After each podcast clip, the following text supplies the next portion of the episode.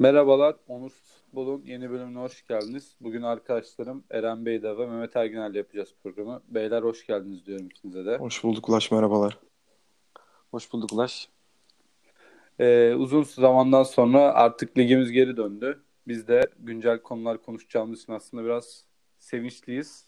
Biraz tatsız bir konuyla başlayacağız bugün. Ee, aslında normalde puan sıralamasına göre yaparız diyorduk ama en güncel Galatasaray maçı ve yani Muslera'nın sakatlı olduğu için Galatasaray'la başlayalım dedik.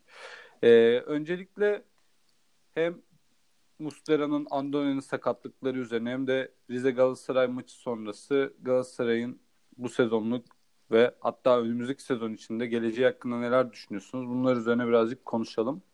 Eren senle başlayayım sonra da Mehmet'le devam edelim. Abi Galatasaray'a ve sana öncelikle büyük geçmiş olsun. Gerçekten Muslera gibi hani Türkiye Ligi'nin gelmiş geçmiş en iyi yabancılarından dediğimiz bir oyuncu gözümüzün önünde çok ciddi bir sakatlık geçirdi. Daha sonrasında öğrendik ki ayağında iki tane kırık varmış. Hani bir maç kaybından çok 5-6 ay sahalardan uzak kalacak diyorlar. Yani böyle bir futbolcuyu 5-6 ay izlememek açıkçası kötü oldu benim, adıma ve Galatasaraylılar da çok üzülecektir.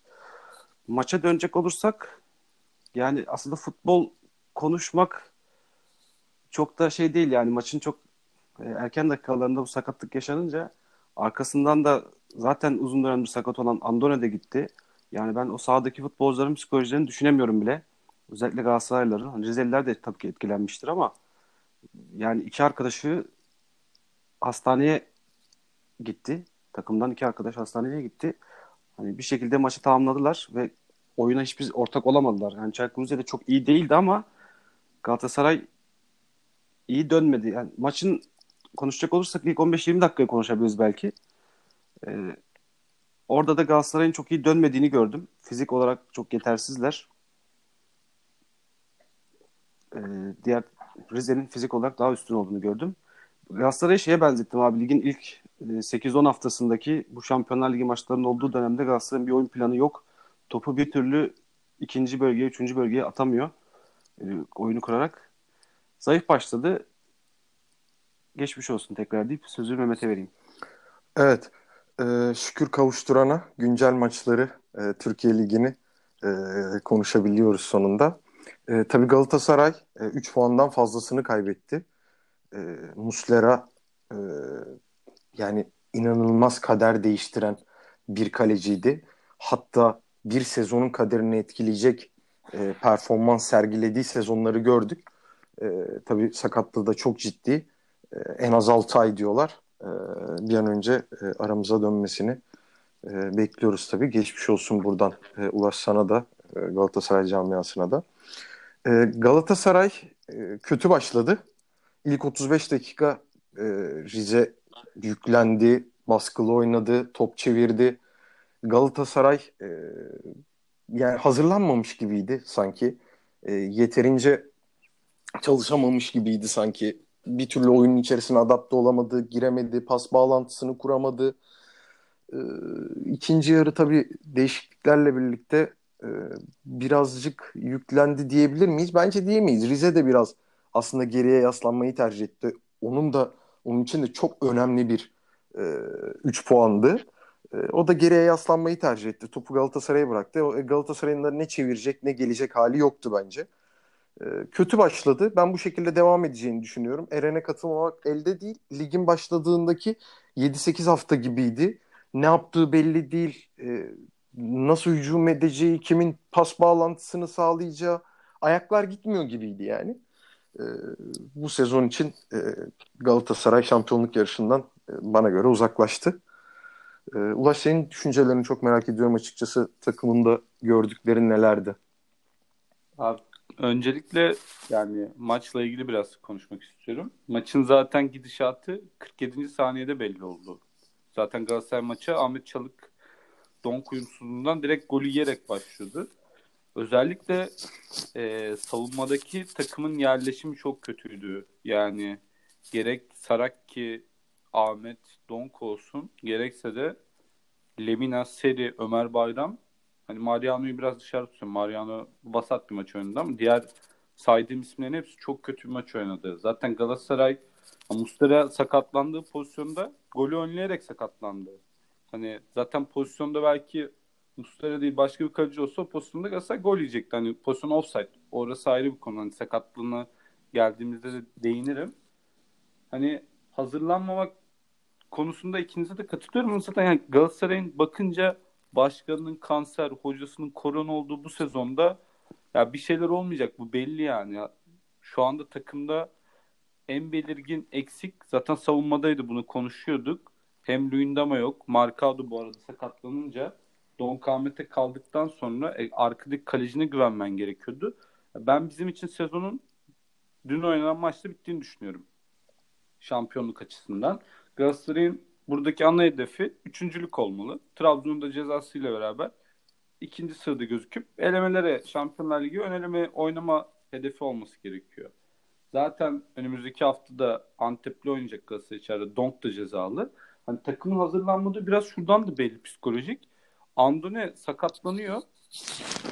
Adem oyuna giriyor. Adem haftaya Falcao'nun tek yedeği olacak olacağını bildiği bir ortamda maçta atılarak devam ediyor. Bir benzerini programın sonlarına doğru Ozan Tufan üzerinden de konuşacağız. Psikolojik olarak bir hazırlanmamışlık kesin vardı. Hocanın da maç sonu iddialı bir söylem söyleyememesinden elindeki kadroya göre bu anlaşılıyor. Yani şu anda Galatasaray son 7 haftada 7'de 7 yapar şampiyon olur demek şov olur rakiplerini de izledikten sonra. Hani Muslera'nın sakatlığı da ilgili kısaca konuşayım. Ya belki şu anda ligde bir e, draft usulü bir şey yapsak herhalde birinci sırada Mustera seçilir. Yani zaten kitlelere hitabından da görüyoruz yani. Herkes çok üzüldü sakatlığına. E, 6-8 ay boyunca olmayacak. Ben de size yöneltirken sorumdaki şey Galatasaray'ın bu sezondan daha çok önümüzdeki senenin senesini de çok etkileyecek bu. Çünkü Mustera eğer ligler normal seyrinde başlarsa 6-8 ay deniyor. İyileşmesi vesaire bence onun Mart Nisan'ı bulur. Dönmez o sezonda da gibi geliyor. Kısmetsiz oldu. Andone için de öyle. Zaten Galatasaray'ın geçen seneden beri Rize'de bir laneti var. Ben burada birazcık da maçın hakemine değinmek istiyorum. Ben Yaşar Kemal Uğurlu'nun doğru düzgün yönettiği bir Galatasaray maçı gerçekten hatırlamıyorum. Mizacını sevmediğim bir hakem kendisi. Ya maçın pozisyon Galatasaray'ın penaltı pozisyonun penaltı olup olmaması tartışılır ama yani bu kadar konsantrasyonu düşük bir hakem nasıl ligde bu seviye maçlar yönetebiliyor? Derbi de aldı kendisi. Yani ben en son Falcao ile Ivanildo'nun pozisyonunda anladım maçta olmadığını. Yani seyircisiz maçta bu kadar maçtan kopuk olmasını hiç anlamadım hakemin. Ama dün tabii ki de hakem bağlanmayacak bir oyun vardı. Son olarak da hakkını vereyim. Ünal Karaman müthiş hazır bir takım çıkardı Galatasaray'ın karşısına. Gerek işte orta sahada Diomande olsun, beklerde Menyak'la Morozik olsun. Galatasaray tamamen domine etti Spor zaten istediği oyunla. Eren'e katıldığım noktada şu ikinci yarıda birazcık da Rize izin verdi aslında Galatasaray'ın ikinci yarıda baskı kurmasına. Belki Olcan Çağlayan'ı daha erken alıp kontrolüne dönebilirdi. Yani Galatasaray'ın artık bundan sonra yapacağı şey birazcık daha hazır Donk'ta cezalıyken işte alttan Emin Bayramı vesaire savunmada deneyip oynatması. Bunlar olabilir. Çok kötü bir başlangıç oldu. Rakiplerini de iyi oynayarak kazandı haftada. Yani şimdilik Galatasaray'la ilgili söyleyeceklerim böyle. Önümüzdeki haftalarda yine konuşuruz. Sizin var mı ekleyeceğiniz bir şey? Abi gerçekten konuşmak bile çok şey kabus gibi bir geceydi Galatasaray için. Hani e, bir anda işte lige 90-100 gün ara verildi. O anda şampiyonluk hesapları yapılırken bir maçın sonrasında bütün planlar alt üst oldu. Şu anda hani ikincilik mi hedef, üçüncülük mü hedef o, o duruma geldik. Fenerbahçe'nin de Rize'de otobüs kurşunlanmıştı.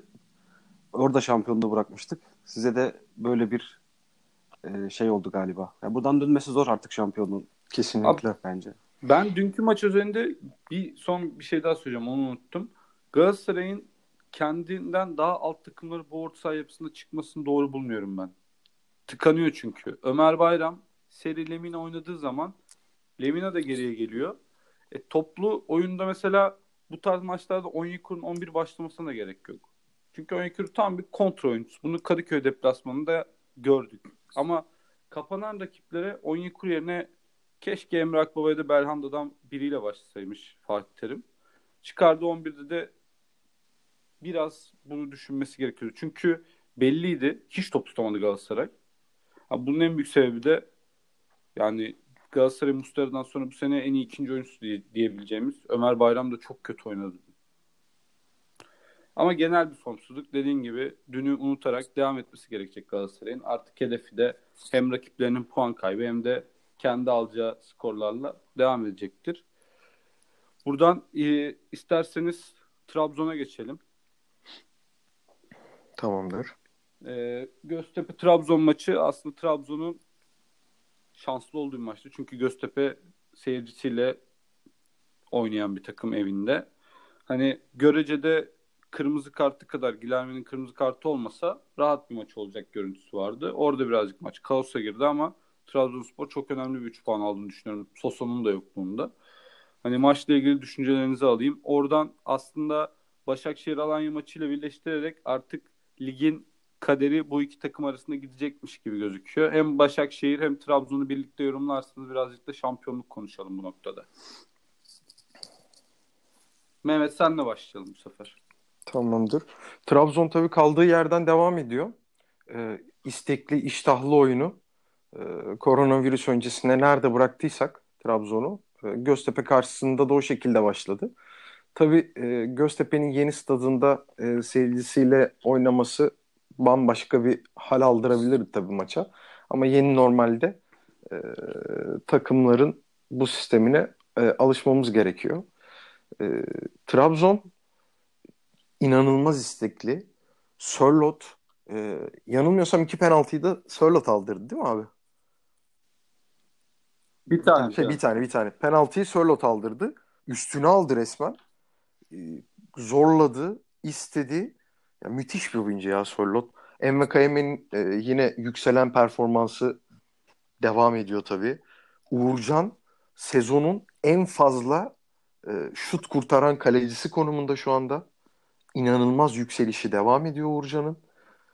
E, Trabzon'un atanı da tutanı da e, ortada topa basıp e, kapanı da dağıtanı da e, gerçekten baştan sona iyi bir takımlar.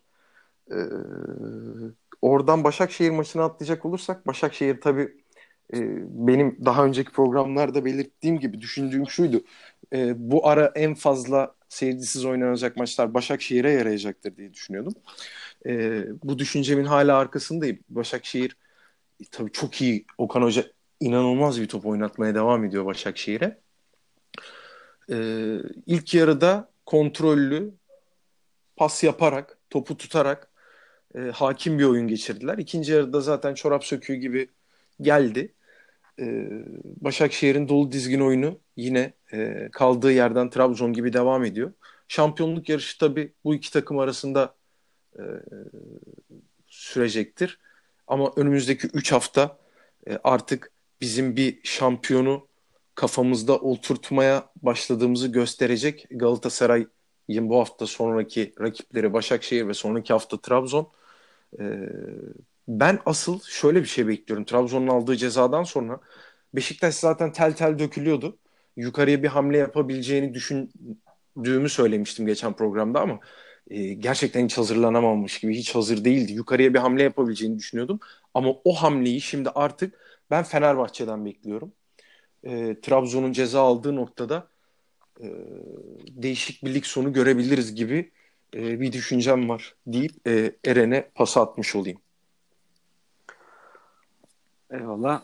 Trabzon'dan başlayacak olursam Trabzon gerçekten Mehmet senin de dediğin gibi hani nerede kaldıysa oradan devam etti. Sanki arada boşluk yokmuş gibi. Özellikle e, Sörlot ve Vakayeme fizik gücüyle gerçekten çok fark yaratıyordu yani. yani ve gözle görülebilir farklılıklar vardı. Penaltı pozisyonu olsun. Vakayeme'nin e, düşürülememesi, indirilememesi olsun aynı şekilde.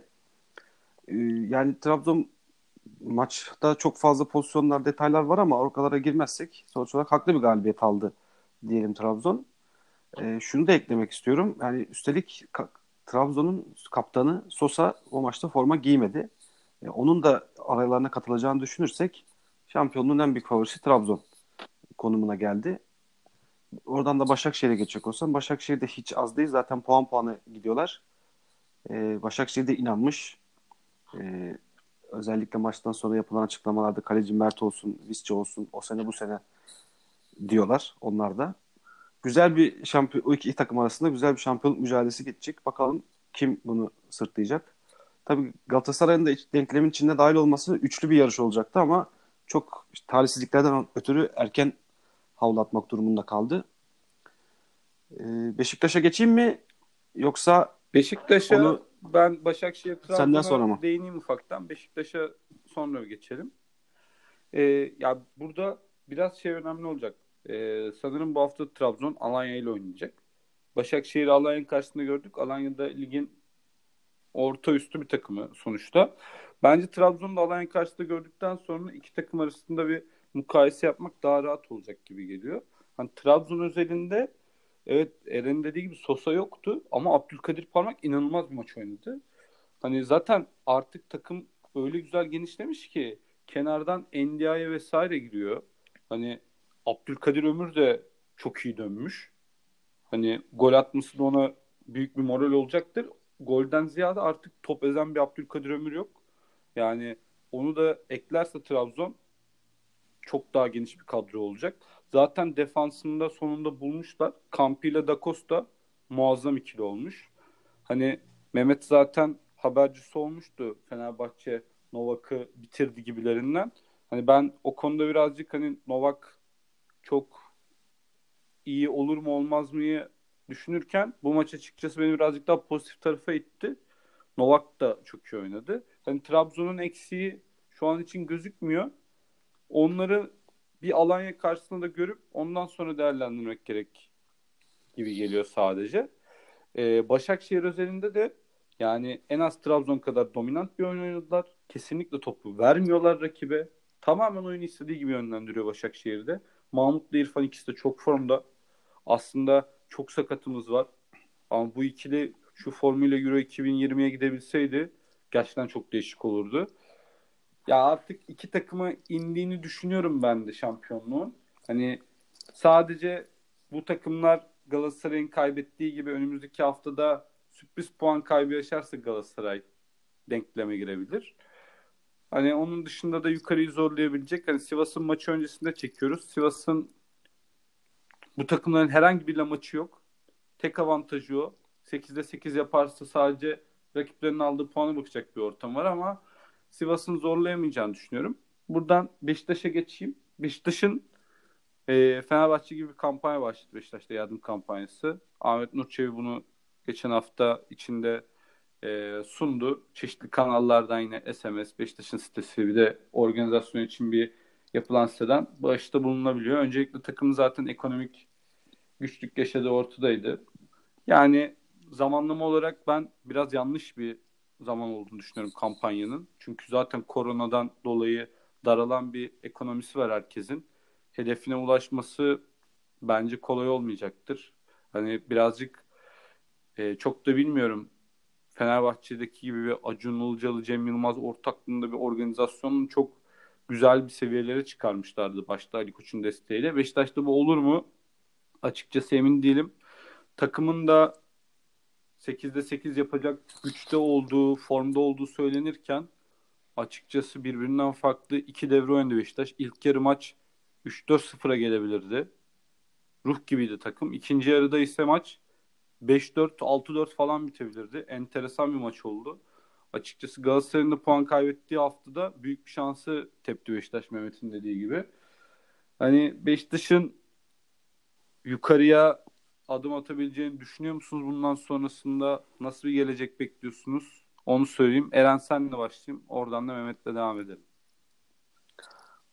Beşiktaş maçını izleyemedim açıkçası ama özetten takip ettim ama çok fazla pozisyon olmuş. Onu görüyorum. Bu da işte Sergen'den zaten beklediğimiz tarz bir futboldu.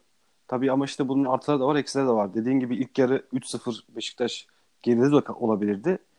3-4-0 ee, belki ama ikinci yarıda belki 3-4 tane gol pozisyonuna girdi, kaçırdı. Yani Sergen'in bu oyun tarzı hani Beşiktaş taraftarının yüzünü güldürse de ama e, galibiyet ve puan açısından çok iyi geçmeyecek. Bence bir ileri bir geri şeklinde gidecek. Böyle 3 maç, bir galibiyet, bir beraberlik, bir mağlubiyet şeklinde. Hani 3 maçta 4 puan mı oluyor? İşte kalan maçlarda da 6 maç kaldıysa 8 puan bilemedin 9 puanla kapatacaktır Beşiktaş. Bu da onları ilk dörde bile sokmayacaktı gibi geliyor bana. Tabii arkadan e, üstündeki Sivas'ı geçemez. Arkadan gelen Alanya ile Fenerbahçe'de onları geçebilir duruma sokuyor. Onların da performansına bağlı. Birazdan Fenerbahçe'de konuşuruz.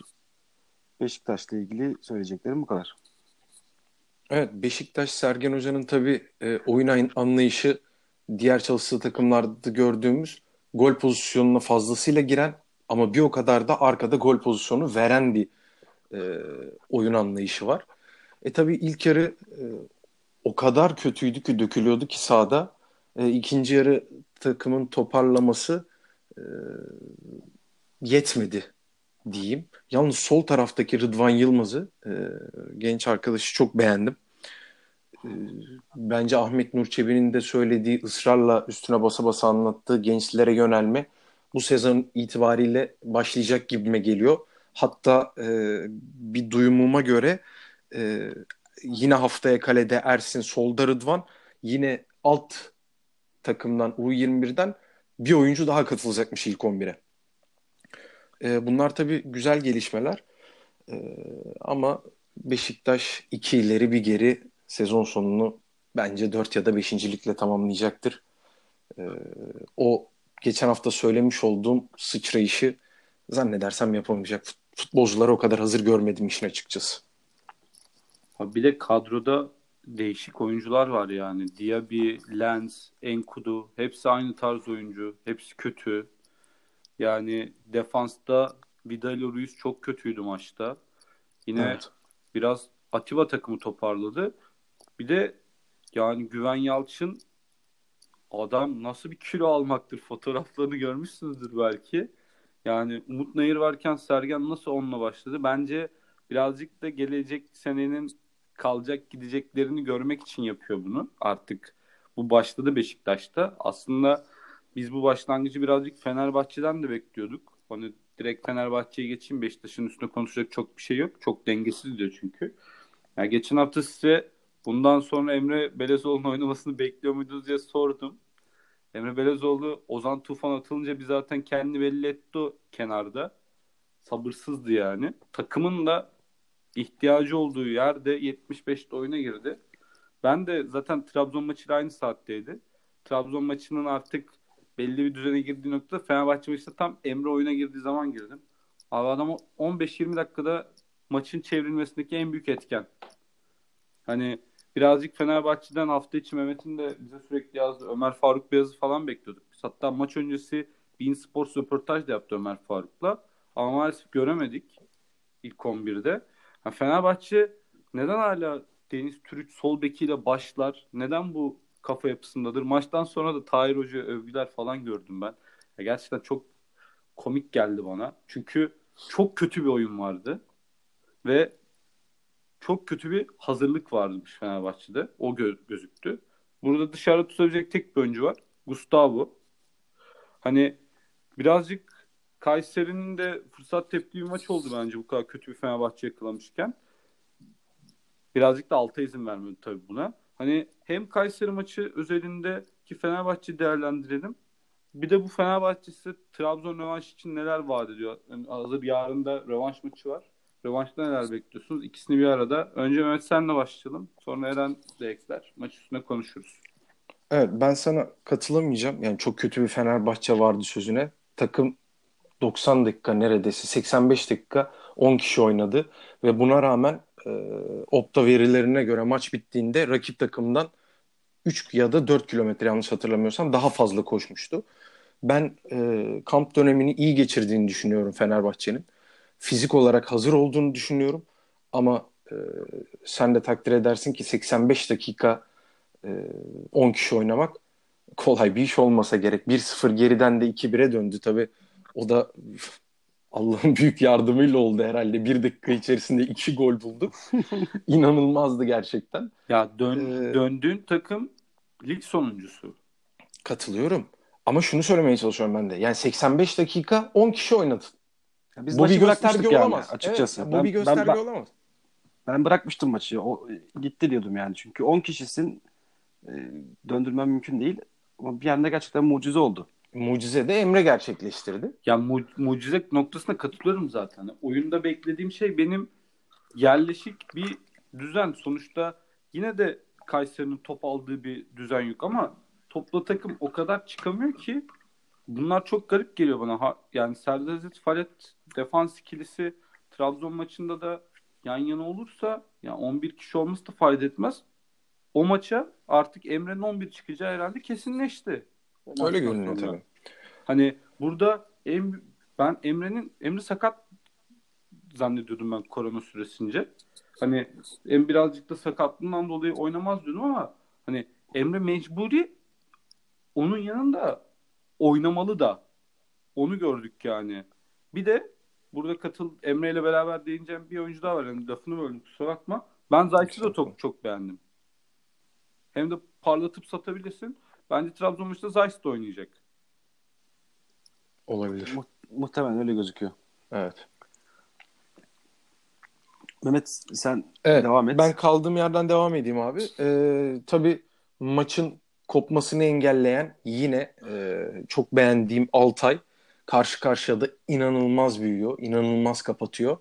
Ee, kopmasını engelleyen Altay oldu. Ben defansta Falet'in e, oyunu kurma isteğini, arzusunu e, bir sol stoper olarak çok beğendim. Ee, tabii ben burada Ferdi'yi de çıkana kadar çok beğendim. Adam kovaladı, önde bastı, çalım attı. E, Ferdi'yi de beğendim. Yani beğendim derken ben şu özelde konuşuyorum aslında. Takımı bir bu maça oldu veya olmadı gözüyle bakamıyorum. Dediğim gibi 85 dakika 10 kişi oynayan bir takımı ben şu anda kötü diye yargılayamam. E, ama ben Fenerbahçe'nin iyi hazırlandığını düşünüyorum. E, Trabzonspor'u da iyi bir oyunla eleyebileceğini düşünüyorum ve yukarıya doğru yükselişini yapacaktır. Hemen çok kısa bir şey daha söyleyip bitiriyorum. Ben hala geçen sezondan beri sizinle de konuşuyoruz. Bir tane e, alt yapıdan sol bek bu takıma monte edemiyorsa Fenerbahçe altyapıyı kapatması gerektiğini düşünüyorum. Sol bek Deniz Türüç, Tolga Ciğerciler, Dirarlar kimler kimler oynadı e, sezon başından beri. Bunun olmaması gerektiğini düşünüyorum. E, Mehmet Ekici yine gördük ki bir oynuyor 11 oynamıyor. Kesinlikle ve kesinlikle artık ekiciyle değil 10 numara pozisyonunda Ömer Faruk Beyaz'la devam edilmeli. Ferdi mutlaka oynamalı. Sağ tarafta Dirar değil Murat Sağlam oynamalı. Artık önümüzdeki sezonun hazırlıkları yavaş yavaş bir kere de olmasa da başlamalı. Ve Ozan'ın da son olarak şunu söyleyeyim. Kaptanlık bana göre ağır geliyor. Ağır geldiği için de bu e, fevri hareketleri yapıyor. Kaptanlık kesinlikle Ozan'dan alınmalı. O zaman daha iyi bir Ozan izleyeceğimizi düşünüyorum deyip sözü Eren'e bırakayım. Ee, genel olarak ikinize de katılmıyorum. Diyorum yani Fenerbahçe çok e, performanslar çok kötü diyemeyiz çünkü çok erken gelen kırmızı kart oyunun bütün gidişatını değiştirdi. Ee, ya bir de şöyle düşünmek lazım. İşte bizim sol bekimiz Deniz Türüç oynadı. ideal pozisyonu değil. Ee, hani oradan bir eksiğimiz var zaten. Stoperi işte Falet'te kapatmaya çalışıyoruz. İyi de performans gösterdi. Ve en önemlisi e, yani Mevlüt gibi bir forvetle nasıl oynayacaksın abi? O dakikalar geçmek bilmedi yani bizim için. Bu adam yani milli takımda da çok fazla maçı var, golü var. E, Avrupa'da, Fransa'da liglerinde şey Türk, Türkiye'de Anadolu takımlarında Fransa'da golleri falan var. Gerçekten bitmiş bu adam. Futbol artık herhalde emeklilik planlarını yapmış. Anlayamadık yani. İşte Ozan'ın erken kırmızı kart görmesi Ekici'yi de e, işini çok zorlaştırdı. Evet ben de maç sırası çok eleştirdim ama yani arkada bir 8 numara olmadan Gustavo Ekici arada çok büyük bir boşluk var. Hani Ekici'nin orada çok hareketli olması gerekiyordu. O tarz bir adam değil. Zaten kondisyon yüksek değil. Ben yani Ekici oyuna 60'tan 70'ten sonra girdikten sonra sahadaki oyuncularla eşit kondisyonda olduktan sonra fark yaratabilen teknik bir oyuncu. Ee, onun dışında Ferdi erken çıkmayı hak etmedi. Biraz daha kalabilirdi. Yani şunu diyecektim. Yani e, Tahir Hoca'nın ilk hamlesi şey olmuştu. Ferdi'yi çıkartıp yerine e, Vedat Muriç'i almıştı. Yani o ikinci yarın 60. dakikası falandı galiba. Hani o orta sahada kırmızı karttan olan kaybımızın hamlesini yapmadı. Ne zaman yaptı? Emre ve e, Zayt Emre ve Ciğerci aynı anda girdi galiba. Hani iki tane birden orta saha alarak e, or, oraya hamleyi yaparak resmen oyunun gidişatını değiştirdi. Yani biraz mucize oldu. Tabii oyunun o kadar dönmesini beklemiyorduk ama beraberlik olabilir diyorduk ama şuraya da parantez açmak lazım. Kayseri de gerçekten çok çok kötüydü. Hani o yüzden Fenerbahçe'nin şu maçtaki galibiyeti zaten e, konuşulmaz. Yani performansı da çok konuşulmaz. Trabzon maçını kıyaslama yapmak için hiçbir iyi bir ölçüt değil. E, Kayseri de herhalde düşecek. Çünkü ligin kaf- kafadaki takımlarla da maçları var. Fikstürü de zor. E, hiç iyi dönmedi. Eksikleri de vardı gerçi ama bu saatten sonra toparlayamaz diye düşünüyorum. Trabzon maçına gelecek olursak dediğim gibi Fenerbahçe'nin performansı çok kıyaslama yapamıyorum bu maçla ama ya Trabzon'u bir adım önde görüyorum. E, fizik gücü çok üstün. Fenerbahçe şimdi geçen hafta sahada olmayan ya da sonra da giren oyuncular ilk 11'e yerleşecek vesaire vesaire. Trabzon aynı kadro belki Sosa'yı ilave ederek orta sahada bir sıkıntıları vardı. Gilerme'yi denemişlerdi. O da kırmızı kart gördü. O da oynayamayacak zaten. Orada Sosa da dönerse Trabzon maçı yenemez, yenemez Fenerbahçe'yi ama e, beraberlikle turu alır diye düşünüyorum maalesef.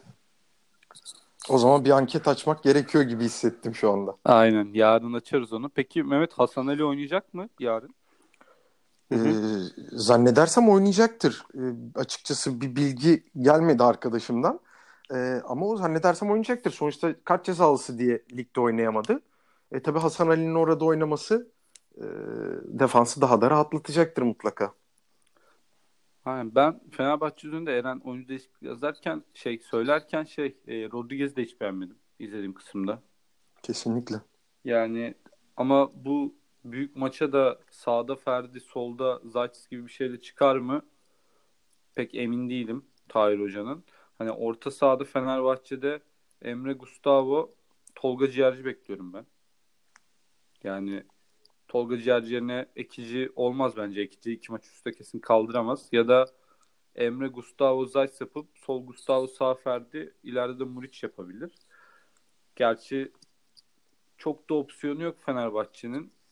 Hani şu noktada e, Mehmet'in son cümlesi de herhalde Ozan'dan kaptanlık alınmalı gibi. Ben onu Galatasaray derbisinde görmüştüm zaten yapamadığını. Çünkü e, maça konsantre pek değildi Ozan büyük maç olmasına rağmen. Trabzon maçında da benzer bir şey olabilirdi. Aslında Fenerbahçe adına kaptan olarak sahada Emre'nin olmasının hayırlı olacağını düşünüyorum o maçta. E, Trabzon'da da Sosa oynarsa tabii ki de e, bir adım önde. Hani bu maçın seyircisi oynanma seyircisi oynanacak olması aslında şu performanstaki Fenerbahçe için avantaj olduğunu düşünüyorum. Daha sakin bir oyun. 1-0'ın yettiği bir ortamda yani bir şekilde Fenerbahçe turu atlarsa şaşırmam. Ama tabii ki de real baktığımız noktada Trabzon'un bir şekilde e, en kötü beraberlik alması gereken bir maç. Ben Trabzon ceza aldığında da söylemiştim bunu bir önceki programda. Trabzon Avrupa'ya gidemeyecek olduğu noktada bence iki kupaya birden asılacak. Güzel bir maç bekliyorum açıkçası. Umarım Cüneyt Çakır maça pislemez diyerek ben yorumumu bitireyim maçla ilgili. Peki ligin oynanan diğer maçlarıyla ilgili düşünceniz nedir? Ee, böyle keyifli maçlar olmuş. Özellikle Yeni Malatya Kasımpaşa, Kasımpaşa maçı. inanılmaz bir maç olmuş. Hani ligin kalan maçlarını izleyebilirsiniz. Onlarla ilgili de kısa notlarınızı alayım ondan sonra da kapatalım. Eren seninle başlayalım istersen. Çok maç izledim bu hafta sen. Ee, evet izleyebildiğim kadar izledim de tabii ki hepsini izleyemedim. Özetlerden falan da gördüğümüz. Dediğiniz gibi yeni Malatya maçı oldukça hareketli. Maç bir o tarafa bir o tarafa gitmiş gelmiş. Ben Konya maçını da aynı şekilde görüyorum. Orada da Konya çok fazla pozisyona girip çok gol kaçırmış. Hani tam da düşme potasındaki bir Konya için e, kötü bir kayıp oldu. Yani ligin altları iyice kızıştı zaten. Başka diğer maçlardan Gaziantep Ankara gücü maçı birer golle. Orada Gaziantep galibiyeti bekleniyordu ama Ankara gücü de e, hiç şey değildi yani yabana atılacak bir performans göstermedi. İlerleyen haftalarda onlar da can yakabilir. Çünkü kendilerinin canı yanıyor. Düşme hattındalar. Haftaya Galatasaray maçı var. Haftaya Gaziantep Galatasaray galiba. Evet. Evet.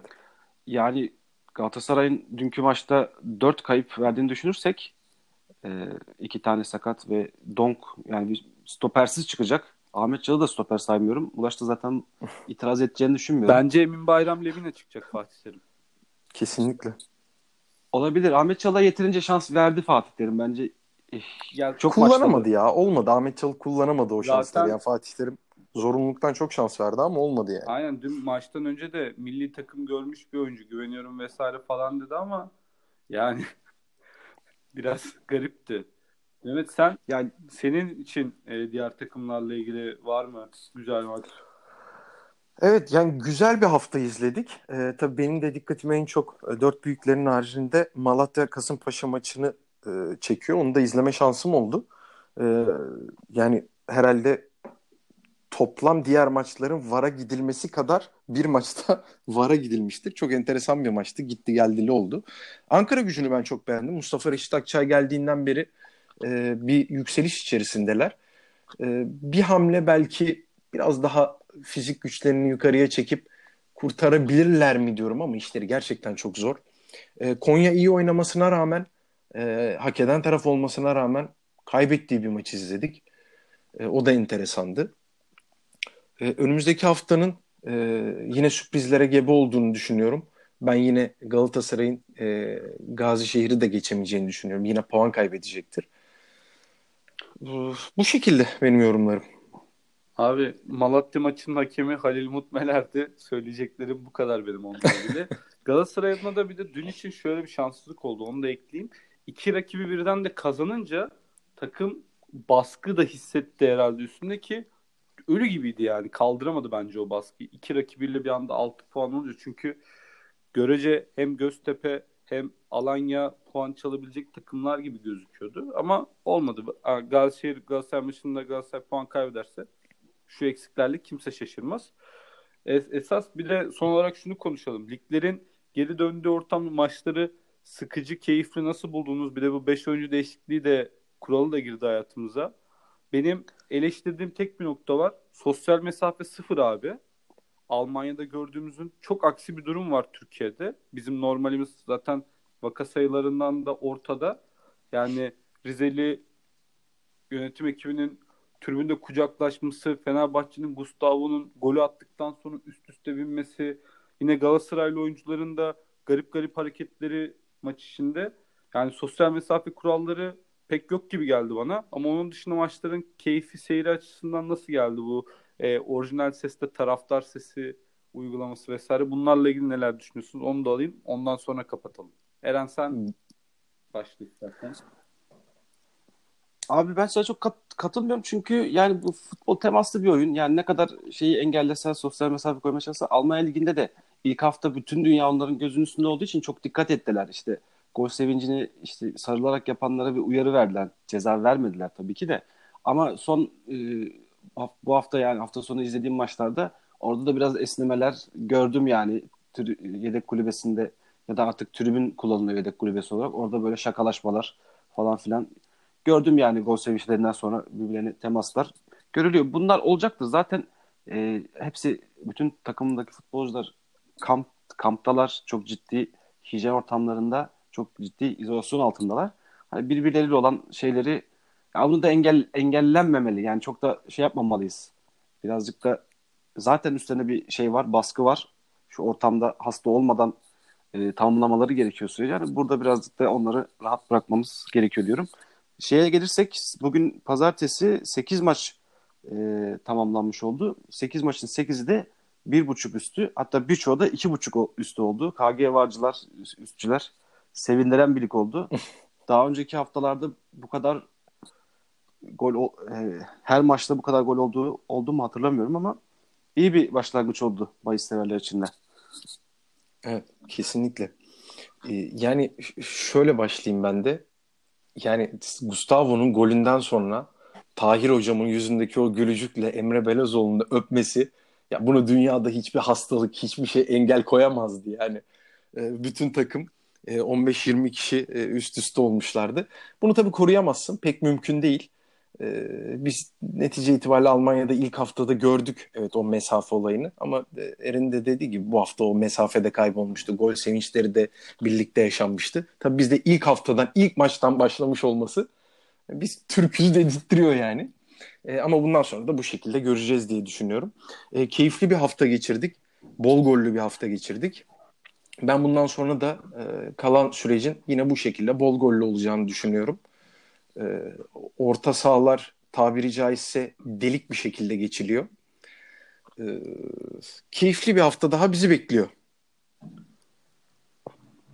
Aynen öyle. Ben de katılıyorum. Eren zaten sesinden bir bahis mutluluğu aldım. Umarım burada e, hesabın reklamdır, promotları gibi düşündüğümüz şeyde bütçe olarak ayıracaktır. Ama bahis baronları bence Galatasaray maçından zaten gerekli parayı bahis şirketleri kazanmıştır yani. En tek sürpriz o bence. Yani Galatasaray'ın kaybetmesinden ziyade Fatih, şey, Fatih Evet. Terim'in değişiklikleri sonrası maç nasıl iki golde kaldı? Çok enteresan Galatasaray'ın kısırlığından. Haftaya yine konuşuruz. Ee, yarın zaten hafta içi de boş değil. Kupa rövanşları var. Belki araya bir tane kupayı konuşacağımız bir program da atarız. Zaten e, Instagram sayfasından Mehmet'in önerisi üstüne Trabzon Fenerbahçe maçıyla ilgili bir anket de açarız. Takipçilerimiz de zaten e, yorum yazmak istiyoruz gibi talepleri olmuştu. E, kaydı paylaşırken de bir post halinde paylaşırız. İnsanların da görüşlerini alıp ondan sonra devam ederiz diyorum. Ağzınıza sağlık beyler. Haftaya Ağzınıza sağlık beyler. Teşekkür ederiz. Güzel bir program oldu.